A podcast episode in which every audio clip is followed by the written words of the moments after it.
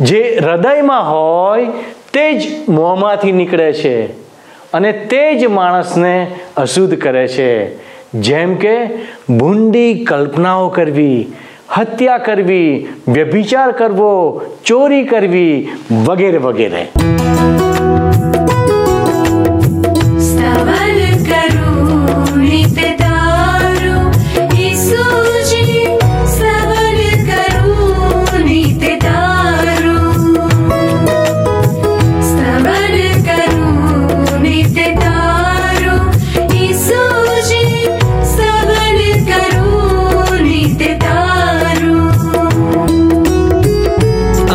सवारे साध सुनि महिमा करु प्रभु तार।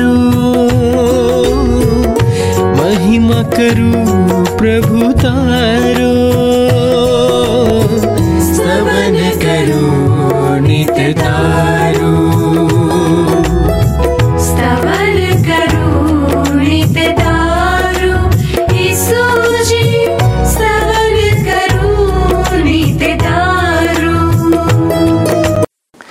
પ્રિય મિત્રો, આપ સર્વને પ્રભુ ઈસુના પવિત્ર નામમાં પ્રેમી સલામ. મારો વિશ્વાસ છે કે સ્તવન બાઇબલ અભ્યાસ કાર્યક્રમ દ્વારા તમે તમારા આત્મિક જીવનમાં લાભ મેળવી રહ્યા છો અને ઈશ્વરના જ્ઞાનમાં વૃદ્ધિ પામી રહ્યા છો. મિત્રો, આપણા માટે આ એક સુંદર તક છે કે આપણે ઈશ્વરના જીવંત વચનોને ક્રમબદ્ધ રીતે શીખી શકીએ. ગત અભ્યાસમાં આપણે પ્રભુ ઈસુએ પાંચ હજાર કરતાં વધારે લોકોને ભોજન આપે છે અને પિત્તર પાણી ઉપર ચાલે છે તેના વિશે જોયું હતું. આજે આપણે આપણા અભ્યાસમાં પ્રભુ ઈસુ દ્વારા શાસ્ત્રીઓ અને ફરોશીઓની આલોચના કરવામાં આવે છે. શિષ્યોની ટીકા કરવામાં આવે છે.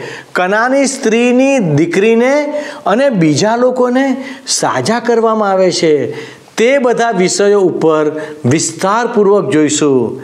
આપણે તે પણ જોઈશું કે પ્રભુ ઈસુ ફરીથી ચાર હજાર લોકોને ભોજનથી તૃપ્ત કરે છે. તો વાલા દર્શક મિત્રો, આપણે આપણા મનોને તૈયાર કરીએ અને આજના અભ્યાસમાં આગળ વધતા ઈશ્વરના વચનોને ધ્યાનથી સાંભળીએ. અહીં તમે જોશો મિત્ર, તો પૂર્વજોનું શિક્ષણ. એ શીર્ષક નીચે માથ્ય અનુસાર શુભ સંદેશના પંદરમા અધ્યાયની પ્રથમ બે કલમોમાં લખવામાં આવ્યું છે કે, યરુશાલેમથી કેટલાક ફરોશીઓ અને નિયમશાસ્ત્રના શિક્ષકો આવ્યા અને ઈસુને પૂછ્યું આપણા પૂર્વજોની પ્રણાલિકાઓને તમારા શિષ્યો કેમ આધીન થતા નથી? ભોજન લેતા પહેલાં વિધિ પ્રમાણે હાથ ધોવાનો રિવાજ તેઓ કેમ પાળતા નથી? આ ફરોશીઓ અને નિયમશાસ્ત્રના શિક્ષકો છેક યરુશાલેમથી આવ્યા છે. ઉપર ઉપરથી તો આપણને એમ લાગે કે ધર્મના પંડિતો આટલે દૂરથી છેક યરુશાલેમથી પ્રભુ ખ્રિસ્તની વાણી સાંભળવા આવ્યા છે. પણ ના ના. આ લોકો આટલે બધે દૂરથી પ્રભુ ઈસુ ખ્રિસ્તની પ્રશંસા કરવા કે પ્રભુ ઈસુ ખ્રિસ્તનું શિક્ષણ મેળવવા આવ્યા નથી, આ લોકો તો પ્રભુ ઈસુ ખ્રિસ્તની ટીકા કરવા આવ્યા છે. ભોજન લેતા પહેલાં હાથ કેમ નથી ધોતા? આ લોકો જાણવા માંગતા હતા કે પ્રભુ ઈસુ ખ્રિસ્તના શિષ્યો ભોજન લેતા પહેલાં હાથ કેમ નથી ધોતા? આ પ્રશ્નમાં એ લોકો ધાર્મિક વિધિ જોતા હતા. આપણી જેમ સ્વચ્છતા માટે કે સ્વાસ્થ્ય માટે હાથ ધોવાની જરૂર ઉપર ભાર નહોતા મૂકતા એ લોકો. આવે, તમે જુઓ, પ્રભુ ઈસુ ખ્રિસ્ત ધર્મ પંડિતોને કેવો ઉત્તર આપે છે ત્રીજી કલમ. ઈસુએ જવાબ આપ્યો, તમારી પ્રણાલિકાઓ પાળવા માટે તમે ઈશ્વરની આજ્ઞા કેમ ઉથાપો છો? કારણ ઈશ્વરે કહ્યું છે, તમારા માત પિતાનું સન્માન કરે અને જો કોઈ પોતાના માત પિતા વિશે ભૂંડું બોલે તો તેને મારી નાખવામાં આવે. આ કલમમાં આપણે જોયું એ પ્રમાણે મિત્ર, પ્રભુ ઈસુ ખ્રિસ્ત ધર્મના પંડિતો ઉપર તેમની પ્રણાલિકાના કારણે તેઓ ઈશ્વરની આજ્ઞા તોડે છે એવો આરોપ મૂકે છે. તમે સમજ્યા મિત્ર? આ ધર્મ પંડિતોની પ્રણાલિકાઓ માણસને ઈશ્વરની આજ્ઞા તોડવાની પરવાનગી આપતી હતી. આશ્ચર્યજનક બાબત છે ને આ. આ લોકો બહુ જ ચાલાકીથી ઈશ્વરની આજ્ઞા તોડતા હતા. ઈસુ ખ્રિસ્ત આ ધર્મ પંડિતોને ચારથી છ કલમોમાં કહે છે કે ઈશ્વરે કહ્યું છે, તારા માત પિતાનું સન્માન કર અને જો કોઈ પોતાના માત પિતા વિશે ભૂંડું બોલે તો તેને મારી નાખવામાં આવે. પણ તમે કહો છો કે જો કોઈ માણસની પાસે પોતાના માતા કે પિતાને મદદ કરવા કંઈ વસ્તુ હોય, પણ જો એ માણસ તે ઈશ્વરને અર્પણ કરી દે તો પછી તેણે પોતાના માત પિતાનું સન્માન કરવાની જરૂર નથી. આ રીતે તમારા પરંપરાગત શિક્ષણને આધીન થતાં તમે ઈશ્વરનું વચન પાળવામાં નિષ્ફળ જાઓ છો. આ કલમોમાં પ્રભુ ઈસુ ખ્રિસ્ત સમજાવે છે કે માત પિતાના સન્માનમાં માત પિતાના ભરણ પોષણનો પણ સમાવેશ થાય છે.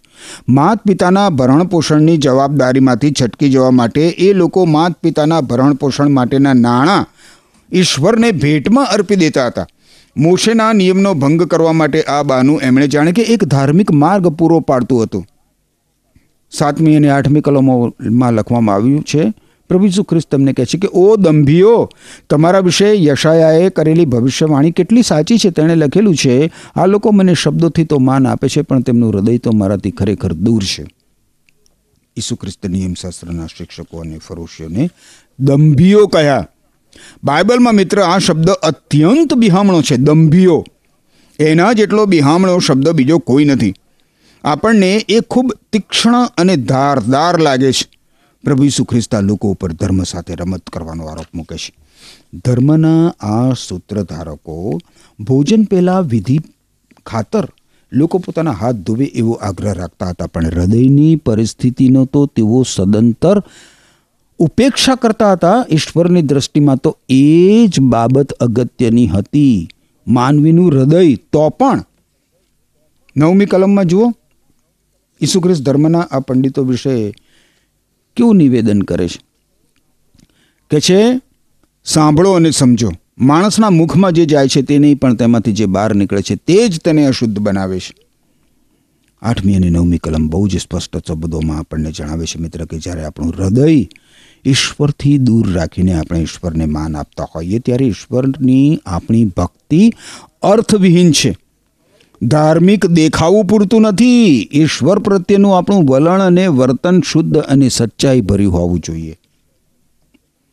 હવે મિત્ર, આઠમી કલમમાંના એમના વિધાનને દસ અને અગિયાર કલમમાં પ્રભુ ઈસુ સમજાવે છે. જુઓ દસ અને અગિયાર કલમ. ત્યાર પછી ઈસુએ જન સમુદાયને પોતાની પાસે બોલાવીને કહ્યું, સાંભળો અને સમજો, માણસના મુખમાં જે જાય છે તે નહીં, પણ તેમાંથી જે બહાર નીકળે છે તે જ તેને અશુદ્ધ બનાવે છે. આ કલમોમાં પ્રભુ ઈસુ ખ્રિસ્તે જે મહાન સિદ્ધાંત શીખવ્યો છે, એ તો એ છે મિત્ર કે નૈતિક ભ્રષ્ટતા ભૌતિક નથી હોતી, પણ આત્મિક હોય છે. બારમી કલમમાં લખ્યું છે, ત્યાર પછી શિષ્યોએ આવીને ઈસુને કહ્યું, તમે જે કહ્યું તેથી ફરોશીઓની લાગણી દુભાય છે, તેની તમને ખબર છે? પ્રભુ ઈસુ ખ્રિસ્તના શિષ્યો આશ્ચર્યચકિત થઈ ગયા. કે ઈસુ ખ્રિસ્ત ફરોશીઓની લાગણી દુભવે છે? અત્યાર સુધી ઈસુ ખ્રિસ્ત અને ધર્મના સૂત્રધારકો વચ્ચે સંઘર્ષો તો થયા છે, પણ આ તો બંને પક્ષ વચ્ચેનું સ્પષ્ટ ભંગાણ છે. ઈસુ ખ્રિસ્ત પોતાના શિષ્યોને સૂચના આપવાનું ચાલુ રાખે, જીવો તેર અને ચૌદ કલમ.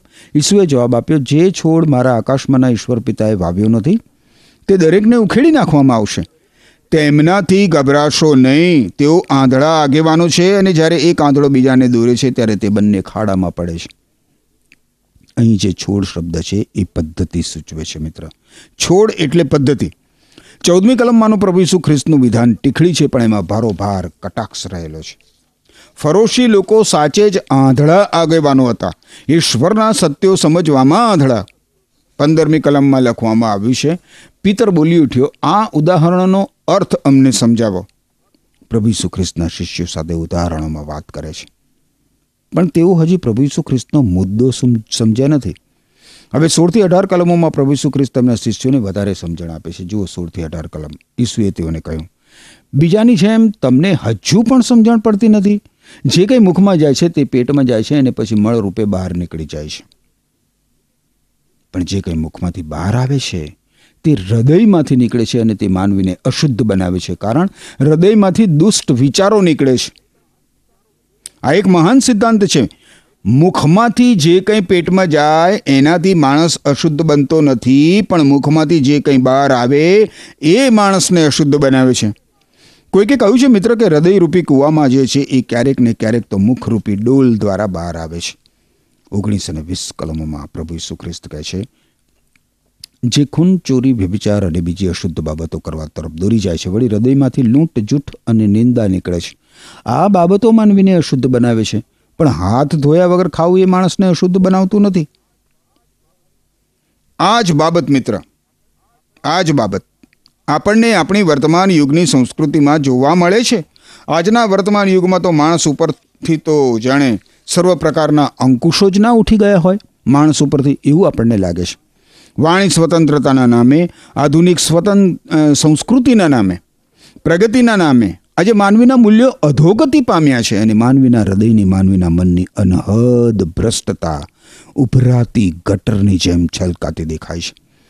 ગંદા, મલિન વિચારો, ખૂન વ્યભિચાર નૈતિક ભ્રષ્ટતા, વાસના, ખોટી સાક્ષી, છેતરપિંડી, ચોરી, ભ્રષ્ટાચાર લાંસ રૂસવત ઈશ્વર નિંદા, અરે કંઈ કેટલી દુષ્ટતા માનવ જીવનમાં આજે આપણને જોવા મળે છે મિત્ર. પ્રભુ ઈસુ ખ્રિસ્ત એમની જાહેર સેવામાં આ પ્રથમ વખત હવે ઇઝરાયેલ પ્રદેશની બહાર જાય છે. ઈસુ ખ્રિસ્ત જાતે ઇઝરાયેલની સરહદ ઓળંગે છે અને હવે બીજો મહાન સિદ્ધાંત આપે છે. હવે પ્રભુ ઈસુ ખ્રિસ્ત ઇઝરાયેલ દેશની બહારના એટલે કે વિદેશી અથવા તો બિન યહૂદી લોકોને સ્વીકારવાના છે. ઈસુ ખ્રિસ્તનું આમંત્રણ તો જગ પ્રસિદ્ધ છે મિત્ર. ઓ સખત મજૂરી કરનારાઓ અને બહુ જ ઊંચકનારાઓ તમે બધા મારી પાસે આવો અને હું તમને આરામ આપીશ.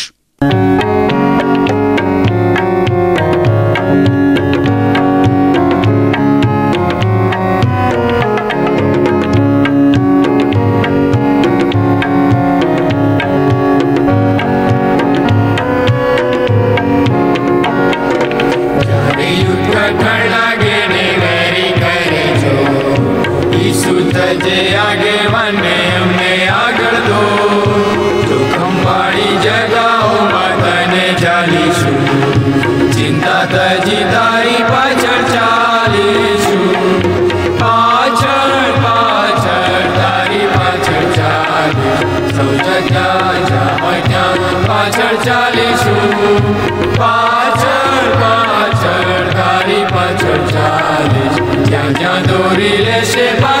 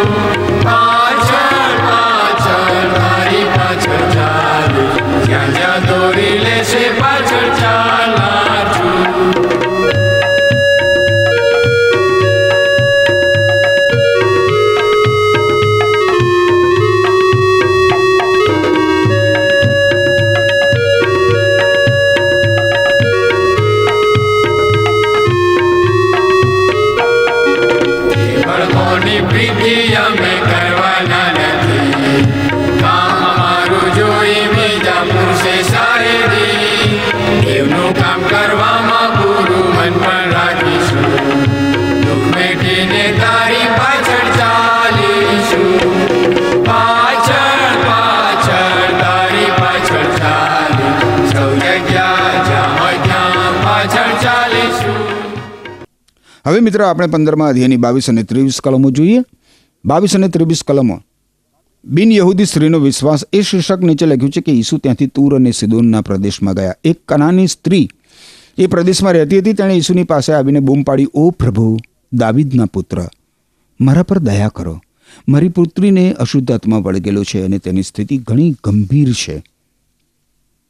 આ સ્ત્રી જ્યારે પ્રભુ ઈસુ ખ્રિસ્તને આજીજી કરે છે કે એવું પ્રભુ દાવિદના પુત્ર મારા પર દયા કરો ત્યારે પ્રભુ ઈસુ ખ્રિસ્ત નિરુત્તર રહે છે. ત્રેવીસમી કલમ પ્રમાણે. કારણ કે પ્રભુ ઈસુ ખ્રિસ્તના વિશ્વાસની ચકાસણી કરવા માગતા હતા. અને અન્ય લોકોને આ પ્રસંગ દ્વારા સમજાવવા માગતા હતા કે દુનિયાની સર્વ પ્રજા માટે, દુનિયાની સર્વ પ્રજા માટે ઈસુ ખ્રિસ્ત પર વિશ્વાસ કરવા દ્વારા ઈશ્વરની દયા અને કૃપા ઉપલબ્ધ છે. ઈશ્વરની દયા અને કૃપા ઉપલબ્ધ છે. ચોવીસમી કલમમાં લખ્યું છે. ઈસુએ જવાબ આપ્યો, મને તો ફક્ત ઇઝરાયેલના ખોવાયેલા ઘેટા પાસે જ મોકલવામાં આવ્યો છે. ઈસુ ખ્રિસ્તની આ વાણી કદાચ આપણને નિષ્ઠુર લાગે, મિત્ર, પણ પ્રભુ ઈસુ ખ્રિસ્તનું આ વિધાન હકીકત પ્રદર્શિત કરતું વિધાન છે.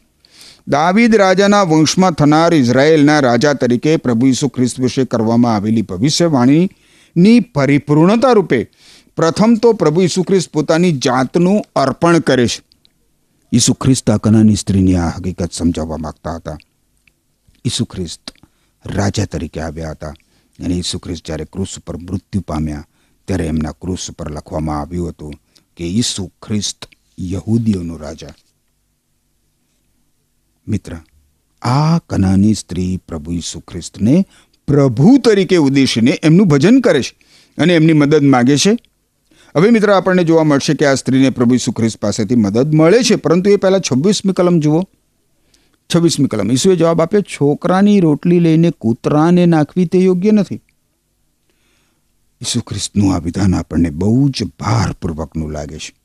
આ પ્રકારના વિધાનથી આપણામાંના ઘણા પ્રભુ ઈસુ ખ્રિસ્તથી દૂર ચાલ્યા જાય. આપણને તો કદાચ પ્રભુ ઈસુ ખ્રિસ્તનું અપમાન થાય એવા શબ્દો ઉચ્ચારી બેસીએ કે, ઈસુ ખ્રિસ્ત, મારી સાથે તમે આવી રીતે કેમ વાત કરો છો? તમે એવી રીતે વાત ના કરી શકો, પરંતુ તમે જુઓ મિત્ર, આ બિનયોદી કનાની સ્ત્રી શું કરે છે? સત્યાવીસમી કલમ, સ્ત્રીએ જવાબ આપ્યો, પ્રભુ, તમારી વાત સાચી, પણ કૂતરા પોતાના માલિકના મેજ પરથી પડેલા ટુકડા ખાય છે. ઇસરાયેલી લોકો, યહૂદી લોકો બિન યહૂદી લોકો માટે આ શબ્દ પ્રયોગ કરતા હતા, કૂતરા. કારણ કે યહૂદી લોકો બિન યહૂદી લોકોને ઈશ્વરના આશીષો પ્રાપ્ત કરવાની બાબતમાં કૂતરાથી વિશેષ ગણતા નહોતા. આ શબ્દ પ્રયોગ કરતા કૂતરા, પણ આ શબ્દ પ્રયોગ કરીને પ્રભુ ઈસુ ખ્રિસ્ત આ બિન યહૂદી કનાની સ્ત્રીને કૂતરા સન્માન ગણતા નહોતા મિત્ર. કૂત- કૂતરા સમાન નહોતા ગણતા. ઈસુ ખ્રિસ્ત તો આ શબ્દ પ્રયોગ દ્વારા બિન યહૂદી માણસ પ્રત્યેનું યહૂદી વલણ પ્રદર્શિત કરતા હતા. જેથી બિન યહૂદી લોકો પ્રત્યે એમનું પોતાનું વલણ કેટલું ભિન્ન છે એ જોઈ શકાય. આ કનાની સ્ત્રી આવા શબ્દ પ્રયોગ સામે દલીલ નથી કરતી. પોતાની પુત્રી માટે ઈશ્વરનો આશીષ પ્રાપ્ત કરવા એ કૂતરા સમાન પણ ગણાવવા રાજી હતી. અઠ્યાવીસમી કલમમાં લખ્યું છે, તેથી ઈસુએ જવાબ આપ્યો, તારો વિશ્વાસ ઘણો મહાન છે. તારી માગણી પૂર્ણ થાવ. અને તે સમયે તેની દીકરી સાજી થઈ ગઈ. આ બિનયહૂદી કનાની સ્ત્રીના વિશ્વાસને જોઈને પ્રભુ ઈસુ ખ્રિસ્ત આશ્ચર્ય અનુભવે છે અને તેની પ્રશંસા પણ કરે છે. ઈસુ ખ્રિસ્તે કહ્યું તારો વિશ્વાસ ઘણો મહાન છે. તારી માગણી પૂર્ણ થાવ અને તે જ સમયે તેની દીકરી સાજી થઈ. ઈસુ ખ્રિસ્તે આ કનાની બિન યહૂદી સ્ત્રીના હકમાં એ જ કર્યું, મિત્ર? ઈસુ ખ્રિસ્ત તમારા હકમાં પણ એ જ કરી શકે છે. ઓગણત્રીસ અને ત્રીસ કલમોમાં લખ્યું છે, માદગીનો ઈલાજ. એ શીર્ષક નીચે ઈસુ તે સ્થળ મૂકીને ગાલિલ સરોવરને કિનારે ગયા. તે એક ટેકરી પર ચડીને બેઠા. ઘણા લોકો તેમની પાસે લુલાલ, આંધળા, મૂગા, અપંગ અને એવા બીજા ઘણા માદાઓને લઈને આવ્યા. તેઓ તેમને ઈસુના ચરણો આગળ લાવ્યા. વારંવાર મિત્રો આપણને જોવા મળે છે કે ઈસુ ખ્રિસ્ત સેંકડોની સંખ્યામાં બીમાર લોકોને સાજા કરે છે. પ્રભુ ઈસુ ખ્રિસ્તે જે લોકોને સાજાપણું આપ્યું એ જૂથ સંખ્યામાં નહોતા. એમની સંખ્યા તો વિશાળ હતી ને એટલે પ્રભુ ઈસુ ખ્રિસ્ત સાજાપણાના ચમત્કારો કરતા હતા, એનો નકાર કોઈ કરી શકતું નથી. હવે ઈસુ ખ્રિસ્તની આ ચમત્કારિક શક્તિ આજે આપણી બીમારી પણ દૂર કરી શકે છે મિત્ર. ઈસુ ખ્રિસ્ત આજે પણ ભાંગી ગયેલા, તૂટી ગયેલા જીવનોને સમારી શકે છે. એકત્રીસમી કલમમાં લખ્યું છે, જ્યારે મૂગા બોલવા લાગ્યા, લૂલા સાજા થયા, અપંગ ચાલવા લાગ્યા અને આંધળાઓને દ્રષ્ટિ પાછી મળી ત્યારે લોકોએ આશ્ચર્ય આશ્ચર્યચકિત થઈને ઇઝરાયેલના ઈશ્વરની સ્તુતિ કરી. તમે જોયું મિત્ર? જ્યારે લોકોને સાચા ઈશ્વરની ઓળખાણ થાય છે, જ્યારે લોકો સાચા ઈશ્વર સાથે સીધા સંબંધમાં આવે છે, જ્યારે લોકો સત્ય સનાતન ઈશ્વરના આશીષ પ્રાપ્ત કરે છે, ત્યારે લોકો કેવા અહોભાવથી સત્ય સનાતન ઈશ્વરની સ્તુતિ અને આરાધના કરી શકે છે? પછી માણસે અંધકારમાં ભટકવું પડતું નથી. પછી તો માણસે કાલ્પનિક ઈશ્વરો પાછળ દોડવું પડતું નથી. જે મૃગજળ સમાન છે, પછી માણસે સત્યની શોધમાં ભટકવું પડતું નથી કારણ કે તેને સત્ય મળી ગયું છે. બત્રીસમી કલમ સાત રોટલી અને થોડી માછલી એ શીર્ષક નીચે લખ્યું છે. ઈસુએ પોતાના શિષ્યને પાસે બોલાવીને કહ્યું કે આ લોકો પર મને દયા આવે છે. કારણ તેઓ ત્રણ દિવસથી મારી સાથે છે અને તેઓની પાસે કંઈ ખોરાક નથી. મારે તેમને ભૂખ્યા વિદાય કરવા નથી. કારણ કદાચ રસ્તામાં તેઓ નિર્ગત થઈ જાય. આ કલમમાં પણ આપણી નજરે પ્રભુ ઈસુ ખ્રિસ્તની લોકો માટેની અમુકમ અનુકંપા પડે છે, મિત્ર. તેત્રીસમી કલમમાં લખ્યું છે, શિષ્યોએ કહ્યું, આટલા બધાને માટે આ વેરાન પ્રદેશમાં ખોરાક ક્યાંથી મળશે? ઈસુ ખ્રિસ્તે આપણે મિત્ર અગાઉ જોઈ ગયા એ પ્રમાણે પાંચ રોટલી અને બે માછલીથી પાંચ હજાર કરતાં વધારે માણસોને જમાડ્યા હતા. હવે એ પ્રસંગે જેવો જ આ પ્રસંગ ઊભો થયો છે અને ઈસુ ખ્રિસ્તના શિષ્યો ફરીથી દ્વિધામાં પડી જાય છે મૂંઝાઈ જાય છે. ઈસુ ખ્રિસ્તના શિષ્યો ઈશ્વરના સત્યો શીખવામાં કેટલા બધા મંદ છે. કેટલા બધા મંદ. આપણને આશ્ચર્ય થાય એ લોકો લાંબા સમયથી પ્રભુ ઈસુ ખ્રિસ્તની સાથે છે. એમણે પોતાની આંખોથી પ્રભુ ઈસુ ખ્રિસ્તને અશક્ય અને અસંભવ લાગે એવા અલૌકિક ચમત્કારો કરતા જોયા છે. શિષ્યોએ પોતાના જ કાનથી પ્રભુ ઈસુ ખ્રિસ્તનું દૈવી શિક્ષણ સાંભળ્યું છે અને તોય તોય ઈસુ ખ્રિસ્ત વિશે શીખવામાં એ લોકો કેટલા બધા મંદ છે. ચોત્રીસથી છત્રીસ કલમોમાં લખ્યું છે, ઈસુએ પૂછ્યું, તમારી પાસે કેટલી રોટલી છે? તેઓએ જવાબ આપ્યો, સાત. વળી થોડી નાની માછલીઓ પણ છે. ઈસુએ લોકોને જમીન પર બેસી જવાની આજ્ઞા કરી. ત્યાર પછી તેમણે સાત રોટલી અને માછલી લીધી. ઈશ્વરનો આભાર માન્યો અને તેને ભાગીને શિષ્યોને આપી. શિષ્યોએ તે લોકોને આપી, બધાએ ધરાઈને ખાધ્યું. જે વધ્યું, તેની શિષ્યોએ સાત ટોપલીઓ ભરી. સ્ત્રીઓ અને બાળકોને બાદ કરતા જમનારા ચાર હજાર પુરુષો હતા. અહીં ફરીથી મિત્ર આપણને દેખાય છે કે પ્રભુ ઈસુ ખ્રિસ્તે અસંખ્ય લોકોને જમાડ્યા. માત્ર ઉપલબ્ધ જૂજ ખોરાકથી અહીં આપણી આંખોને ઉડીને વળગે એવી બાબત એ છે, મિત્ર, કે પ્રભુ ઈસુ ખ્રિસ્તના શિષ્યો ઈસુ ખ્રિસ્ત વિશે ખરેખર યોગ્ય પાઠ શીખ્યા નથી, હજી પણ નથી શીખ્યા. હજી પણ નથી શીખ્યા. આપણે પણ, મિત્ર, વિશ્વાસની પાંખો પર નિરાંતે સવાર થઈને પ્રભુ ઈસુ ખ્રિસ્તના વરદાનો ઉપર ભરોસો રાખી સ્વર્ગીય આશીર્વાદોની દુનિયામાં વિહરવાને બદલે આપણે માથે ઈસુ ખ્રિસ્ત પર અવિશ્વાસ અને શંકાનું ભારેખમ વજન લઈને આ જીવનની પગપાળા મુસાફરીઓ કરતા હોઈએ છીએ. આપણી સમસ્યા આ છે. આ સમસ્યા આપણને કેટલી બધી મૂંઝવણભરી, દ્વિધાભરી અને ચિંતાગ્રસ્ત પરિસ્થિતિમાં રાખે છે. પ્રભુ ઈસુ ખ્રિસ્ત વિશ્વાસપાત્ર છે. અને એટલે જ મિત્ર, આપણે અવિશ્વાસ, દ્વિધા, મૂંઝવણ અને શંકાનો બોજ ઉતારી ઈસુ ખ્રિસ્ત પરના વિશ્વાસની પાંખે સવાર થવાની કેટલી બધી જરૂર છે. હવે મિત્ર, આપણે આગળ માથ્ય અનુસાર શુભ સંદેશના પંદરમા અધ્યાયમાં જોઈએ તો સાડત્રીસ અને આડત્રીસ કલમો આપણને જણાવે છે કે જે બધું તેની શિષ્યોએ સાત ટોપલીઓ ભરી સ્ત્રીઓ અને બાળકોને બાદ કરતા જમનારા ચાર હજાર પુરુષો હતા. અહીં પણ આપણને મિત્ર જાણવા મળે છે કે એકલા પુરુષો જ ચાર હજાર હતા. એમાં સ્ત્રીઓ અને બાળકોની સંખ્યા ઉમેરીએ તો કુલ આંકડો ચાર હજારથી વધારે થાય. આ સ્થળે તો પરિવારો હાજર હતા. ઈસુ ખ્રિસ્તની પાસે વ્યક્તિગત લોકો જ આવ્યા હતા એવું નહોતું, પણ આખે આખા કુટુંબ સહિત લોકો આવ્યા હતા. મને આ બાબત બહુ જ સૂચક લાગે છે મિત્ર. તમે એકલા જ પ્રભુ ઈસુ ખ્રિસ્તને શરણે આવ્યા હો, તમે એકલાએ જ તમારા પાપોની માફી અને અનંત જીવન મેળવ્યા હોય, તમે એકલાએ જ સ્વર્ગમાં જવાની નક્કી કર્યું હોય. તમને એકલાને જ ઈશ્વરની શાંતિ અને આનંદ મળ્યા હોય. અને તમારી પત્ની, તમારો પતિ, તમારી દીકરી, તમારો દીકરો, તમારા માતા પિતા તમારો અંગત મિત્ર, આ બધાથી વંચિત રહે. તો એ તમને ગમશે ખરું મિત્ર. તમને ગમશે ખરું. જો તમે પ્રભુ ઈસુ ખ્રિસ્તને શરણે આવીને પાપોની માફી અને અનંત જીવન મેળવ્યા છે, તો તમારા કુટુંબને તમે પ્રભુ ઈસુ ખ્રિસ્ત વિશે કહી ના શકો? તમારા કુટુંબને તમે પ્રભુ ઈસુ ખ્રિસ્ત પાસે લાવી ના શકો? વારું આપણે હવે માથી અનુસાર શુભ સંદેશના પંદરમાં અધ્યાયની છેલ્લી એટલે કે ઓગણચાળીસમી કલમ જોઈએ. લખ્યું છે કે ત્યાર પછી ઈસુએ લોકોને વિદાય કર્યા અને હોળીમાં બેસીને માગદાનના પ્રદેશમાં આવી પહોંચ્યા.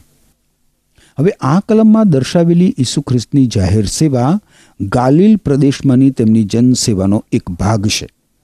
માગદાન નામનું સ્થળ ગાલિલ સરોવરને કિનારે આવેલો પ્રદેશ છે.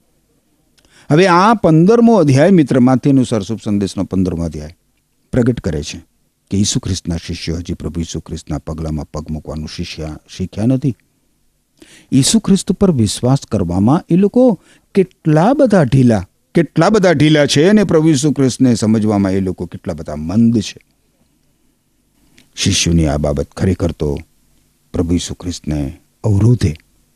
આપણને એવું લાગે છે મિત્ર કે પ્રભુ ઈસુ ખ્રિસ્તે ધર્મના સૂત્રધારકો સાથે પોતાનો છેડો ફાડી નાખ્યો છે અને એટલે એમના શિષ્યો સાથે પ્રભુ ઈસુ ખ્રિસ્તને ખરેખરી સમસ્યા ઊભી થઈ છે. શિષ્યો ઈસુ ખ્રિસ્તના પગલામાં પગ મૂકતા થાય ત્યાં સુધી ઈસુ ખ્રિસ્ત ધીરજથી વાટ જુએ છે, એ લોકોની ધીરજથી વાટ જુએ છે. હા વાલા મિત્ર, ઈસુ ખ્રિસ્ત મારી અને તમારી સાથે પણ બહુ જ ધીરજ રાખે છે. આપણે પણ ઈસુ ખ્રિસ્તને સમજવામાં અને ઈસુ ખ્રિસ્ત પર વિશ્વાસ કરવામાં ઘણા બધા પાછળ પડતા હોઈએ છીએ. આ બાબત કેટલા બધા લોકોને ઝડપ કરવાની જરૂર છે આ બાબતમાં? ઓહ, જો તમે પ્રભુ ઈસુ ખ્રિસ્ત પર વિશ્વાસ કરો તો કેટલું સારું મિત્ર. એ માટે ઈશ્વર પવિત્ર આત્મા તમારા હૃદયમાં કાર્ય કરે. આમેન. વહાલા દર્શક મિત્રો, મને વિશ્વાસ છે કે આજના અભ્યાસ દ્વારા તમને અવશ્ય આશીર્વાદ પ્રાપ્ત થયો છે. અને વચનની ગંભીર વાતોને તમે શીખ્યા છો.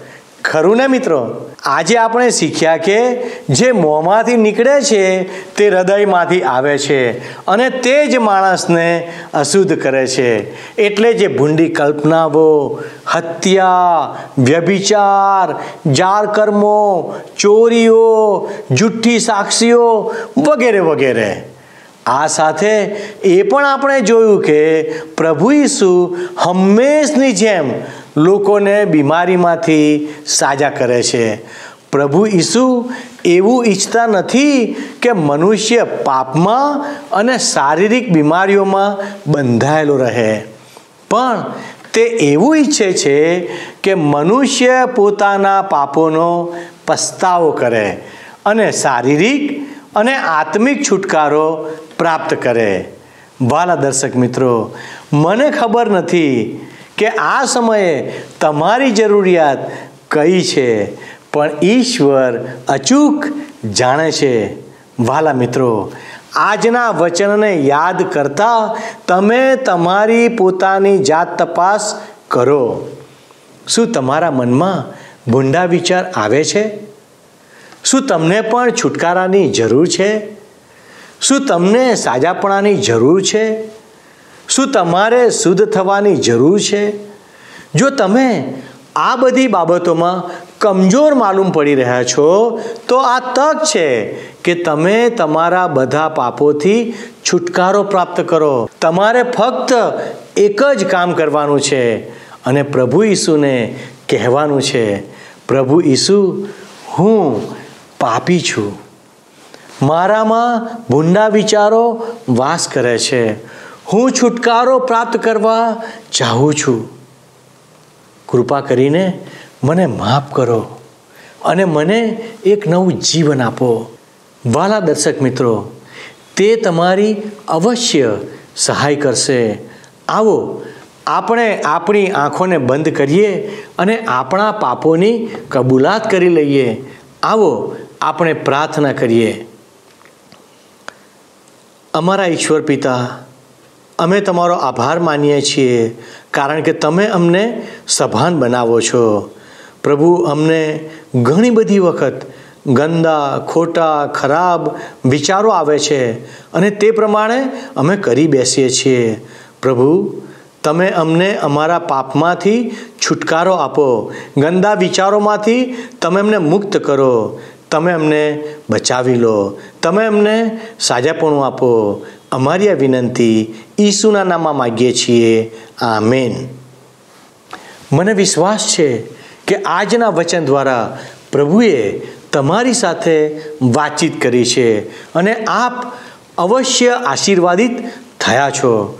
હું આશા રાખું છું કે તમે આ જ પ્રકારે આ કાર્યક્રમમાં ભાગ લેતા રહો અને પ્રભુના વચનમાં આગળ વધતા રહો. પ્રભુ, આપ સર્વને તેમના આશીર્વાદોથી ભરપૂર કરે. શું તમને આ કાર્યક્રમ ગમ્યો? અત્યારે જ અમને મિસ કોલ કરો.